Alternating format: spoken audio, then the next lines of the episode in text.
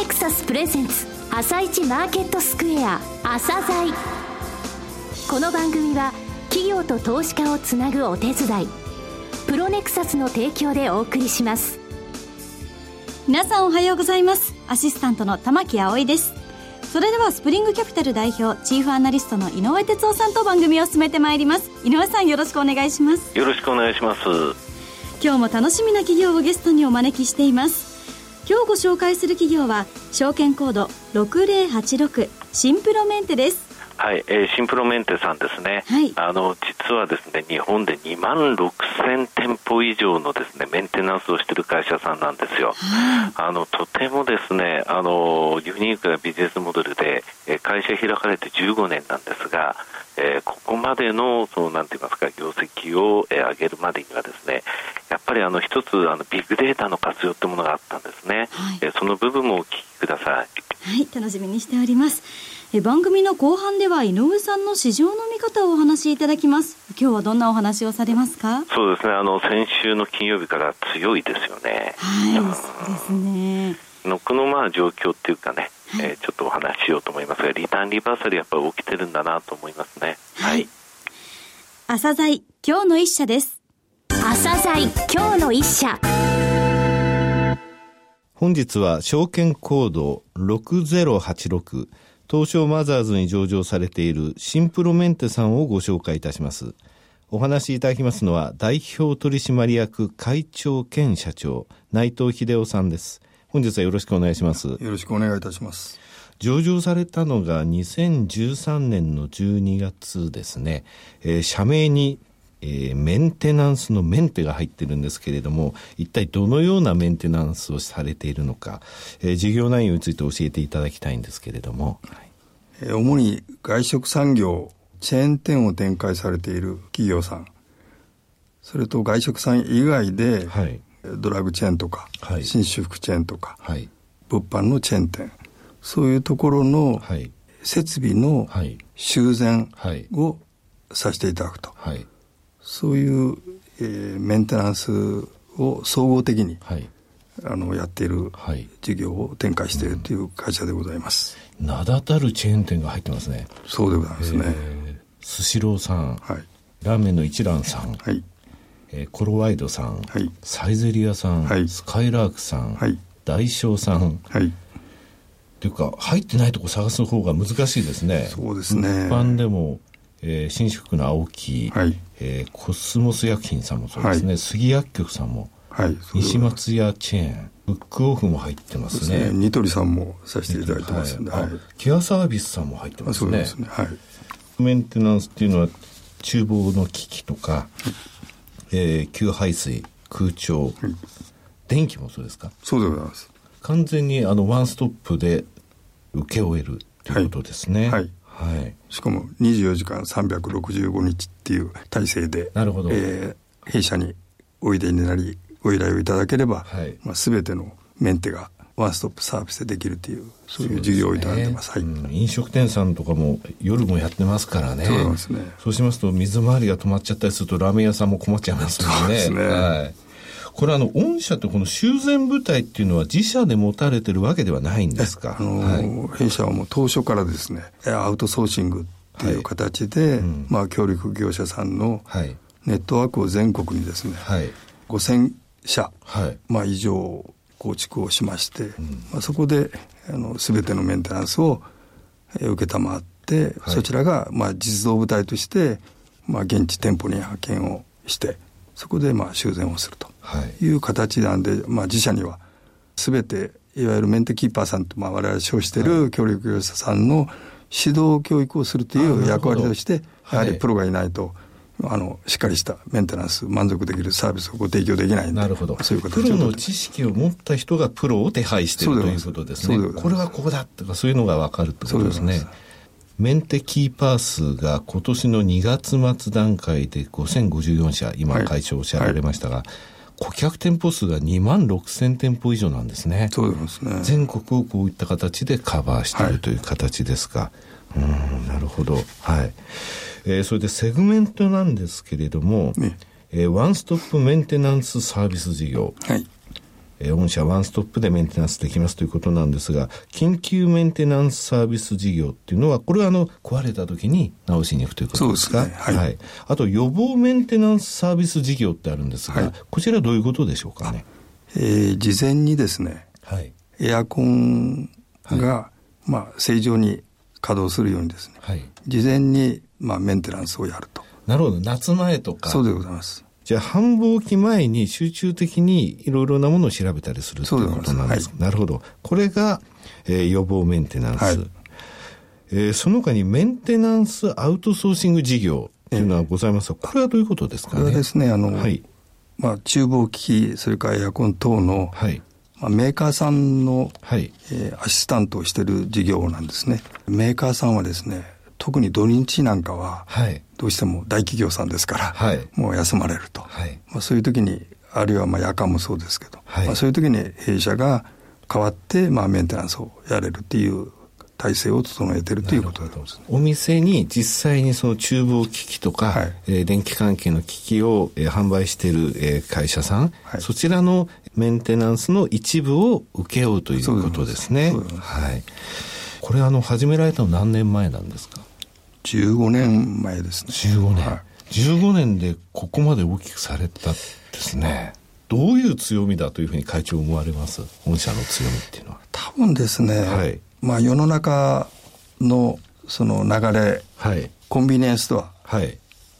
の発生と似てまして、はい、あそこはワンストップショップですよね。そうですね。だんだんだんだん人はこの自分でいろいろやるよりも、うんはい、まあ、一箇所で行けば全てがこう賄えるっていう、はい、まあ、そういうふうにだんだんこう変わってきてるっていう、はい、それにマッチングしてるのがまあ弊社のビジネスなんですね。御社に電話をすれば水道でも電気でも。そうです。なんか見たら他にもあります通信機器とかそういったものまでできるわけです、ね、いやまあ一部やってますですね、はいそういうワンストップっていうことなんですね。そうなんです。じゃあお店の中で困った時は御社に電話する。もうそういうことだったわけですね。はい、はい。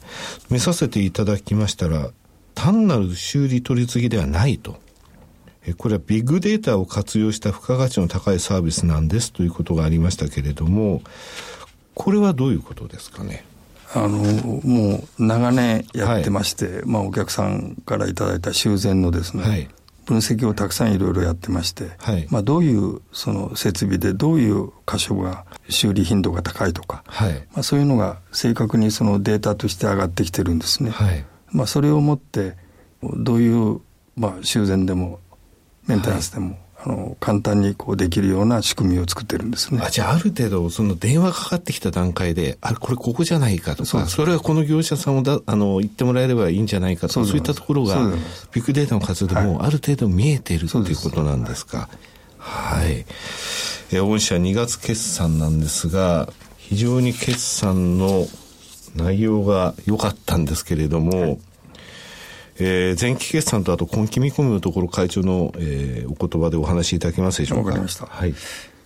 2016年2月期の実績を申し上げます。はい、売上高が49億3600万でした。はい。それから営業利益が2億1100万。はい。で、純利益が1億2000万円という数字で終わらせていただきました。はい。えー、2017年2月期、まあ、今期の予想といたしまして、売上高が、まあ、55億円です。はい、それから、えー、営業利益が2億5千万円。はい。よって純利益は1億5千万円という数字を見込んで立てております。はい。はい、会長。弱いです、はい、言い方が。えー、終わった期につきましては49億3600万、はい、6期連続で、えー、最高の売り上げを記録しましたとかですね、はいえー、3つの利益につきましても過去最高を更新して、今期の見込みも、えー、さらに更新する見込みですという、そういうことですよね。えー、さらにここから、えー、成長するためのその戦略っていうのはどういったところをお考えでしょうか？そうですね。さらに伸ばすためにですね、はい、まあ今期は第二創業期という、はい、まあ銘打って、はい、一度内部をきちっとこう固めて、はい、それからさらにその急速にですね、はい、発展をさせるつもりなんです。はい、いろんな事業の、はい、まあ、計画戦略を立ててまして、うん、まあ、その計画戦略通りにいけば、え、あっと驚くような数字を達成させたいなと。今これメンテナンス業界っていうのはこれ競合者もいると思うんですが、ね。はい、えー、そういったところも含めたその環境とか、はい、あと、ここの市場行きたいんだっていうのはターゲットってあります？現在はですね、はい、まあ、リーディングカンパニーって、われわれは称しているぐらい、はい、いわゆるそのメンテナンスに特化した、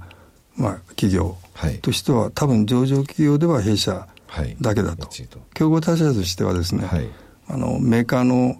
工事業者としてありながら、はい、なおかつ、まあ、メンテをやってると。るとね、そういう会社さんは、まあ、競合他社としてありますけど、はい、まあ、今後も弊社としては、いわゆる戦火、メンテナンスに特化した専門業者として、やはり、もっとそのシェアを固めていきたいと。はい、でそれが一段落して、次のマーケットって言いますのは、いわゆるあの我々は、その厨房施設があるそのメンテナンスに特化を極端に言うとしてますんで、はい、まあ、それは強みなんですね、はい、厨房施設のある施設例えば介護施設とか、はい、病院とか、そういった、ね、はい、今から、まあ、高齢化社会が進むにつれて、うん、そういう施設がたくさん今後できて今もうすでにできてますけど、ね、さらにできていくと、そういうメンテナンスのやはり戦果を次の柱としてはやっぱりやりたいなと、そういうふうに思ってますね。冒頭で申し上げたケアサービスさんのところ入ってるってことは、はい、この、えー、いわゆる業種がこれから先お客様として入ってくる可能性も広がっていくことも十分あるってことですね。あとは給食。なんとなくその、えー、ターゲットとしている市場というところが少し見えてきましたけれども、えー、最後になりましたが、リスナーに向けて一言お願いします。弊社は今まで、えー、ご説明した通りですね、えー、メンテナンスのえー、専門業者として今後もさらにですね、まあ、発展をさせて株主の皆様等大変あの素晴らしい会社だなとそう思われるような企業にこれから先も精進していきたいと思っております。皆様どうぞよろしくお願い申し上げます。内藤さん本日はどうもありがとうございました。ありがとうございました。今日の一社シンプロメンテでした。さらに井上さんにシンプロメンテについてお話しいただきます。はいえー、っとねアシスタントの玉木さんもいらっしゃいましたけど、はい、実直で素敵な会長さんでしたよね。そうですね。あの大好きな経営者が一人増えたって感じですよ。すもう私の方でもあの業績のところで会長それじゃ弱いですって言っちゃいましたけれどもね。ついついツッコミを入れてしまうほどに。ただ57歳で起業されて15年でここまでされたんですよね。やっぱりね、ワンストップって強いですよ。そうですね。もう何か困った時にそう。うん電気であれ、水道であれ、コンピューターであれ、ね、これ、あのメーカーさんから当然、厨房機器とか入れてますけれども、うん、あの家で電化製品が壊れたときに、すぐ来てくれるわけじゃないですからね、そのメーカーさんが。で、そういったメーカーさんの土日とか夜のメンテナンスも引き受ける業務もしてると、どれぐらい信頼が厚いかですよね。あとやっぱビッグデータって強いなと思ったのは、その電話がかかってきたときに、あ、きっとどこの部署だろうと、誰を、えー、どこの会社を派遣すればいいんだとが分かるんですよね。ですので、これぐらいの、えー、チェーン店の、えー、飲食店に入ってるんです。2万6000店舗ですよ。いや、すごいですね。うん、で、経営指標ランキングシートは弊社のですけれども、はい、3238社中239位。去年760位、その前の年273位なんですよ。はい、あの ROE 等の資本利益率とか、あと嬉しいことにあの株主に対する配当成功ですね、健全配当成功って非常に高い会社なんですね。あのこういう会社はやっぱり朝大っていうのはあの紹介していきたいなって、そういうの典型の会社でしたね。はい。いい出会いがあったんですね。はい。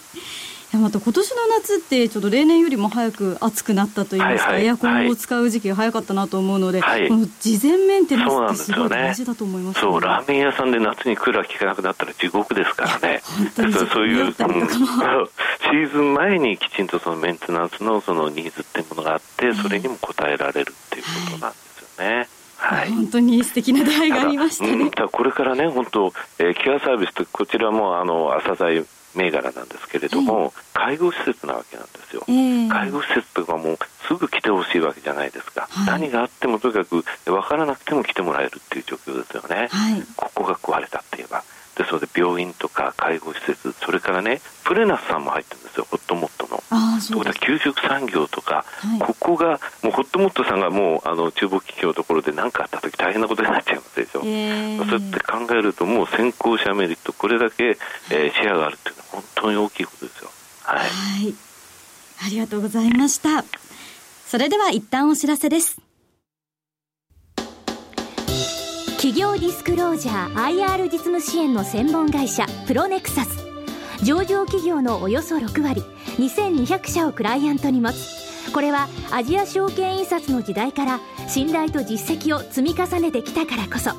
さらにプロネクサスが目指すのは企業と投資家をつなぎ日本の株式市場を活性化させることです。プロネクサス私たちは個人投資家の皆さんを応援します。井上哲夫。今日のストラテジーそれでは井上さん、後半の解説もよろしくお願いいたします。はい、1週間前とちょっと風景が違うって感じですよね。そうですね。先週は日本とヨーロッパ下がってますねって話になってましたけど、はいはい、今、上がってますよねアメリカに比べて日本、ヨーロッパがね、あの随分落ちてるってお話したんですが、はい、日本が日経平均、えー、昨日まで3日続伸でですね、はい、4.8%上がったんですよ。えー、でドイツが、あのー昨日っていうか、まあ、今朝までっていうか、昨日の夜中まで、はい、やっぱり3日続伸で、やっぱり同じく4.86%上がってるんですよ。えー、じゃあ、アメリカどうかっていうと、ダウは、えー、3連投じゃなくて4日間で3勝1敗なんですが、はい、1%しか上がってないんですよ。結構比べて、うん、だそれまで値持ちが良かった分だけやっぱりダウは上がってなくて、はい、日本とかヨーロッパは上がってるってことなんですね。だからリスクオフリスクリあのオンって言いますけども、リターンリバーサルって言葉、えー、なんて言いますか、行き過ぎた場合は下がるときはもっと大きく下がるし、はい、えー、随分してた銘柄っていうのは戻るときははあの大きく上がるよっていうの、はい、リターンリバーサルやっぱり効いてるってことですね。今年のテーマってね、はい、原油にしても金にしてもそうでしたけど、やっぱりリターンリバーサルがこの半年間って続いた相場だと思いますよ。そうはい、でそうやって考えるとね、あの日本ヨーロッパっていうのがこれぐらい上昇したってことは、はい、イギリスのね国民投票があるのでリスクオフ、リスクオフって言いながらそうじゃなかったんですよね。というかね先週もラジオ日経に行ったんですけれども、私先週あのメルマガ木曜日初めてですね、はい、1万5434円の日経平均の終値で買いサインが出たんですよ。はい先週木曜日って真っ青な時じゃないですか。で、ね、みんな大丈夫って言ったんですけどこうやって上がったんですけれどもその時に収録行ったらね、はい、えリスクオフですと円買いですと株売りですと債券買いですって言ってる人いたんだけど、それリスクオフじゃなくてリスクオフの方向でリスクを取ってるんですよね。だからリスクオフにするには本当はキャッシュしかないわけですから、はい、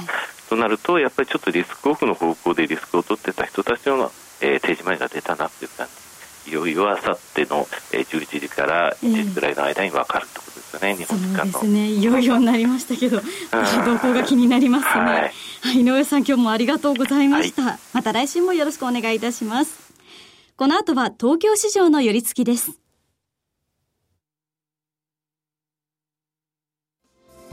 朝鮮この番組は企業と投資家をつなぐお手伝いプロネクサスの提供でお送りしました。